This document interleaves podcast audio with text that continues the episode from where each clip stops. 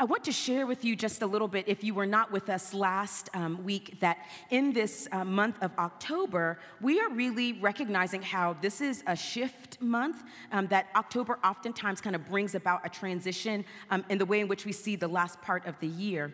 October starts the last quarter of the year. Um, it actually ushers in a new season. I was concerned that people weren't going to show up for church this morning because it's a little more cool, and um, you know you couldn't find your sweaters or your little jacket or whatever you might need uh, to make it to church this morning. Um, I want to say that I, I would hope for us that October also becomes um, a moment, a month for us to stop and to become reflective during this season. If you're not a person who just automatically moves in that direction of thinking of October of a season for reflection, um, that's maybe the, the great invitation I might invite you into to think of this month um, as a season of reflection. But I also believe that it is important not to just simply say, go out and reflect, without also to having tools and practices that help us to hold that reflection. Um, I'm one of those individuals that when I'm left to my own devices, oftentimes my reflection can turn into overthinking. And overthinking can sometimes keep me from living the life that I believe God is calling me into.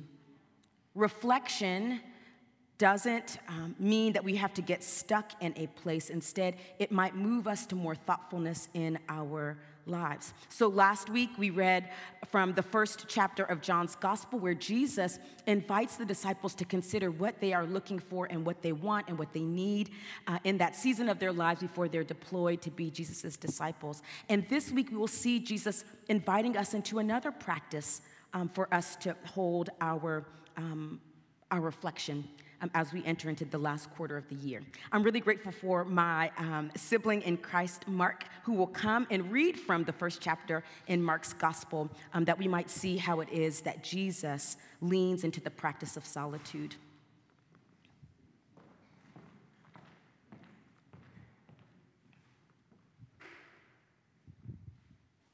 Hear now from the book of Mark. As soon as Jesus and the others left the synagogue, they entered the house of Simon and Andrew, along with James and John. Now, Simon's mother in law was in bed with a fever, and they told Jesus about her at once. He came and took her by the hand and lifted her up. Hmm. Then the fever left her, and she began to serve them. That evening at sunset, they brought to Jesus all who were sick or possessed with demons, and the whole city was gathered around the door. And he cured many who were sick with various diseases and cast out many demons. And he would not permit the demons to speak because they knew him. In the morning, while it was still very dark, Jesus got up and went out to a deserted place. There he prayed. And Simon and his companions hunted for him. Hmm. when they found him, they said, Everyone is searching for you. Jesus answered, let us go on to the neighboring towns so that I may proclaim the message there also. For then their synagogue I came out to do. And Jesus went throughout Galilee, proclaiming the message in their synagogues and casting out demons. The word of God for the people of God. Thanks be to God. So here's this story about Jesus' notoriety and his public ministry. Jesus has healed um, Simon's mother in law. She found herself with a fever, lifts her up out of the bed, and she is able to go about her everyday life. And then when that happens, maybe news gets out, and folks begin to bring other individuals who find themselves either feeling sick in the body or um, struggling with other circumstances. And for a while, while Jesus is at Simon's mother in law's house, um, Jesus begins to heal and to offer up whatever it is that people need in order for them to feel and to be well. The overall kind of um, message underneath Mark chapter 1 and these verses is that Jesus brings wholeness and Jesus brings healing, that there is something about Jesus' presence that restores life. There is something about who Jesus is and how Jesus speaks that people want to draw near to him because Jesus meets them at the place of their greatest needs and also their wants. There is this, this sense in this passage of scripture that it is more than just fandom that is going on, but in Jesus being present to people at the place of their needs, that it speaks to the power of Christ to meet our needs to draw near to us, to make us whole, and to make us well. That Jesus' public ministry isn't just about performing greatness, but that Jesus is great. But I don't believe that that is the only aspect of the story to pay attention to. You might notice that um, it says that the, the demons that Jesus is casting out, um, that Jesus would not allow them to speak so that uh, they would not disclose who Jesus is, the Messiah, the one who is the Son of God and the Son of Man. And even though we can see in Jesus' public ministry that, gosh, Jesus is about something that is different than just a spiritual guru who is walking through the land, I don't believe that the only thing that we should pay attention to is what is happening in and through Jesus in this moment. Because even in the midst of Jesus doing all of these things, it says, in the morning, while it was still very dark, Jesus got up and went out to a deserted place, and there he prayed. Away from the crowds, away from the buzz, away from the stir. Jesus goes and he prays and spends time by himself to listen, to lean in, and to get very clear about what he is supposed to do. Now, this uh, practice of taking time for solitude actually shows up over and over again in Jesus' life. After Jesus is baptized by his cousin John, and it says that the heavens open up and a dove alights Jesus, and that you hear from the heavens, This is my son, my beloved, with whom I am well pleased. Right after that moment where Jesus is displayed in this very public like situation, Jesus is thrust into the wilderness for 40 days and for 40 nights by himself to pray and to lean into the spiritual disciplines. When there is a boat being tossed to and fro, and the disciples are trying to get from one place where they have been performing miracles to another place that they're going to perform miracles and proclaim the good news of the gospel, it says that Jesus is under the like the boat in the hull, sleeping while the disciples are panicked and worried about this storm that is moving the boat to and fro. Even before Jesus' crucifixion, where does Jesus go to pray but in a garden? Quietly to get clear. There are these moments in Jesus' life when there is all this external affirmation, when there is this external energy, when there is a lot going on, stir, a buzz, the crowds are coming. They know that this person is not just some ordinary man but that Jesus has something to give them, and what Jesus has to give them is something good. There are these moments, even with all of that external affirmation, Jesus retreats and withdraws for internal confirmation.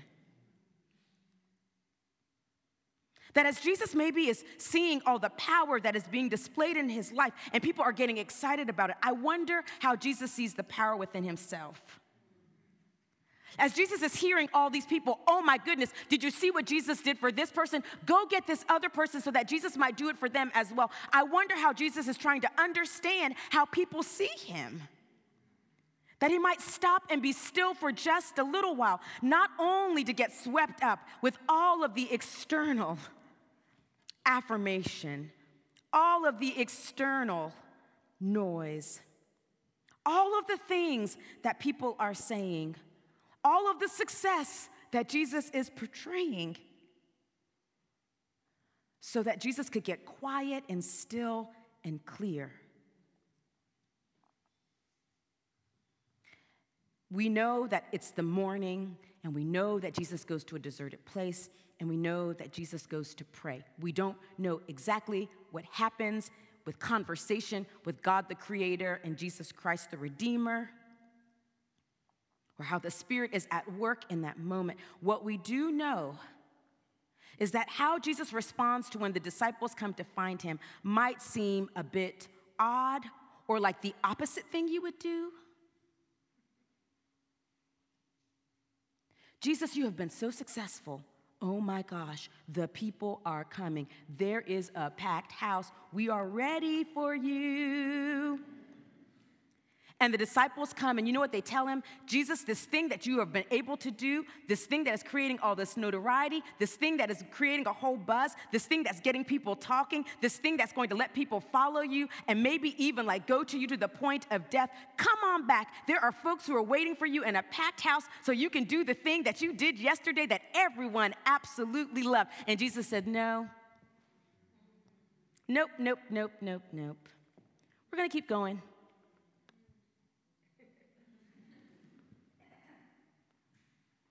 Know, some people would say, uh, based on the cost analysis, Jesus is not making a good decision.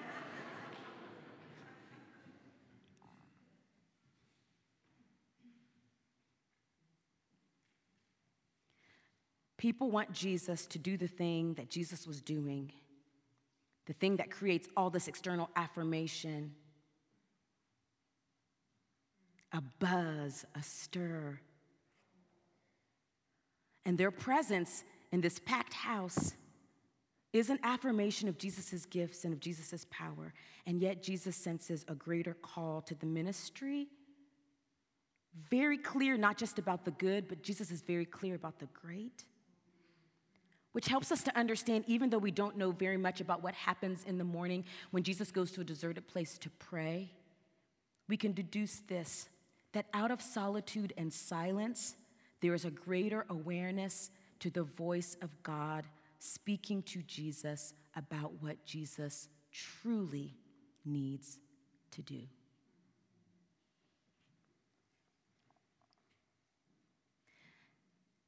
They don't say what the disciples said to Jesus. If they looked at Jesus and thought, this isn't a smart move, or why would you ever do this? When you could have that, why would we keep moving on, not knowing what we are going to get when we go to this next place? But sometimes, out of the clarity that comes in solitude, we're going to be misunderstood. Sometimes, when God whispers in our ears, we're going to be misunderstood. Sometimes the vocation that we lean into, that we know is the place of our passion and the world's greatest needs, that we just know that we cannot not do the thing, we're going to be misunderstood. When we choose to let God's provision be the thing that fuels our lives, when someone is telling us what our 401k might be and how much we're going to make, and oh my goodness, if you don't do this thing, you're not going to ever be able to move up this particular ladder. And yet, maybe that's not what my life is all about. It's not a ladder life, maybe it's about a life giving life. Sometimes when we lean into the voice of God, whether it's in the morning or the afternoon or the evening, and we go to a deserted place to pray, to hear this grander voice, this voice that says, You are God's beloved, with whom God is also well pleased, that we begin to lean into the thing that is not just good, but the thing that is great. And friends, as beautiful as this all sounds, sometimes when you lean in that direction, you'll be misunderstood. Jesus, why would you not Go back. But this is what I've come to do. When I first felt called to um, preach about solitude, I thought it was going to be about, oh, goodness, you know, we need to learn how to just find space and place for quiet. But this week has made me realize more, um, more and more how much it's important for us to practice um, solitude in the midst of a noisy world. As we are situated truly um, at a time where people scream peace, peace, and there is no peace, especially in Israel Palestine. In the midst of what is um, a sanctioned genocide against Palestinian bodies. As we seek to keep our language and our actions from ever becoming anti Semitic. And also thoughtfully not using language that qualifies the sacredness of Palestinian life. I am watching this temptation of people, whether it be online, social media, on the news, in the classroom, at our jobs, to want to micromanage our responses I'm, I'm, I'm, I'm, I'm watching almost more energy in some ways around. So, what are you going to do? What you're not going to do? What are you going to say? What you're not going to say? Are you going to be silent? Are you not going to be silent? Is your silence cowardice? Or your silence being reflective? It's a lot. It's just a whole lot of like, okay, I want to manage how you respond. Ooh. We're talking about lives, not just about captions or posts talking about lives. And we're talking about lives within community because we, we do not like somehow just put our hands over our ears and say that has nothing to do with me or with us.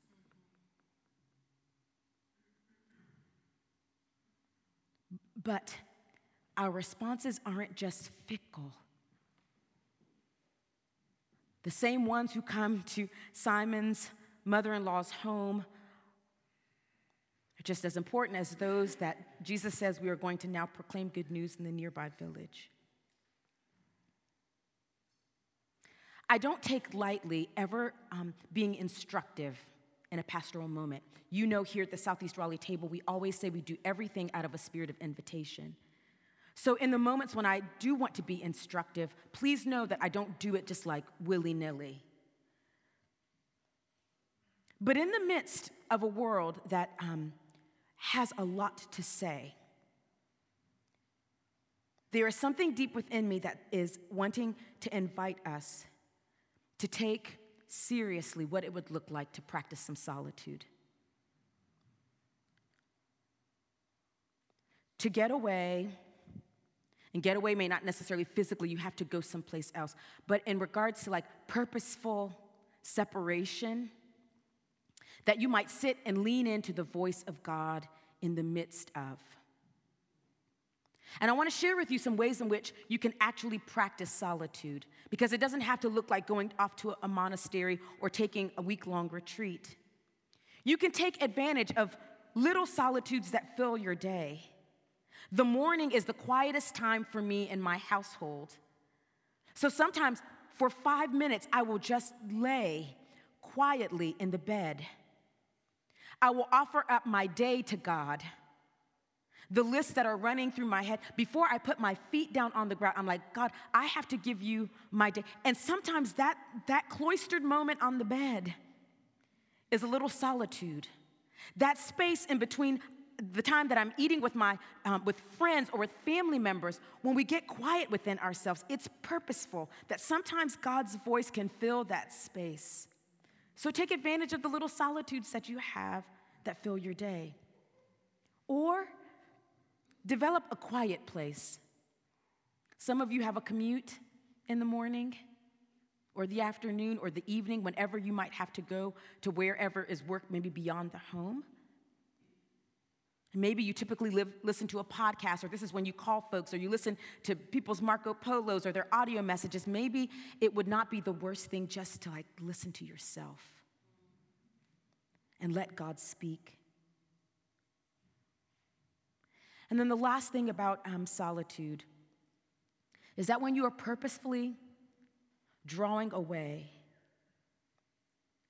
ask God to help you discern when you are hiding in fear or retreating in peace so that you can be clear about is this truly practicing solitude or is this hiding?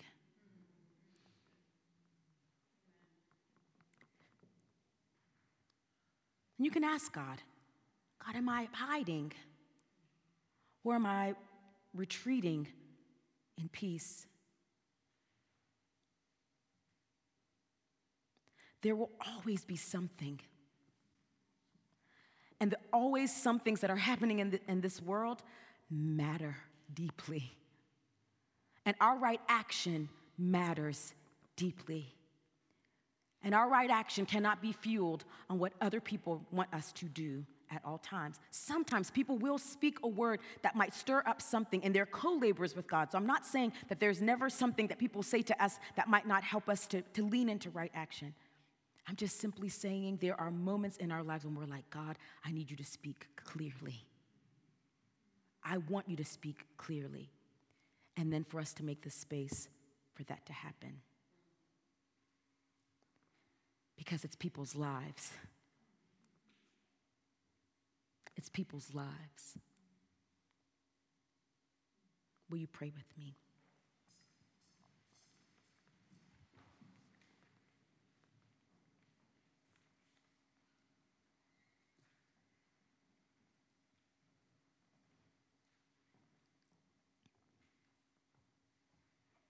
God, your voice is so good, and sometimes, Lord, your vo- voice comes like a holy haunting.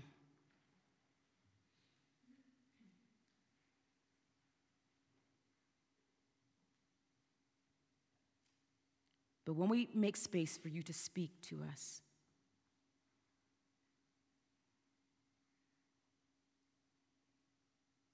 we trust that you speak clearly and that you give us a word that we should live.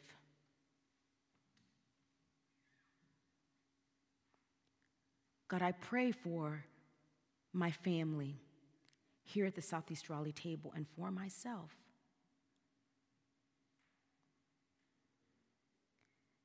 That you would help us carve out space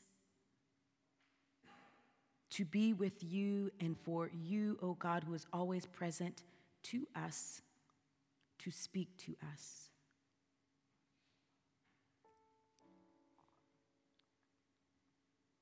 God, right action is not right action beyond you.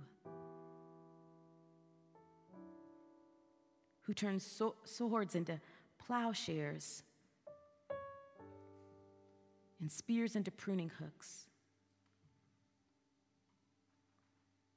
Who always lives on the side of flourishing and of life and of liberation.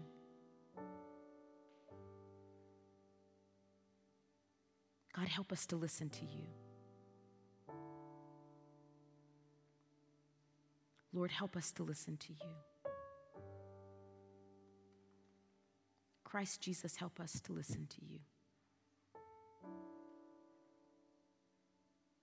That we might be at work in the world in the ways in which you have called us.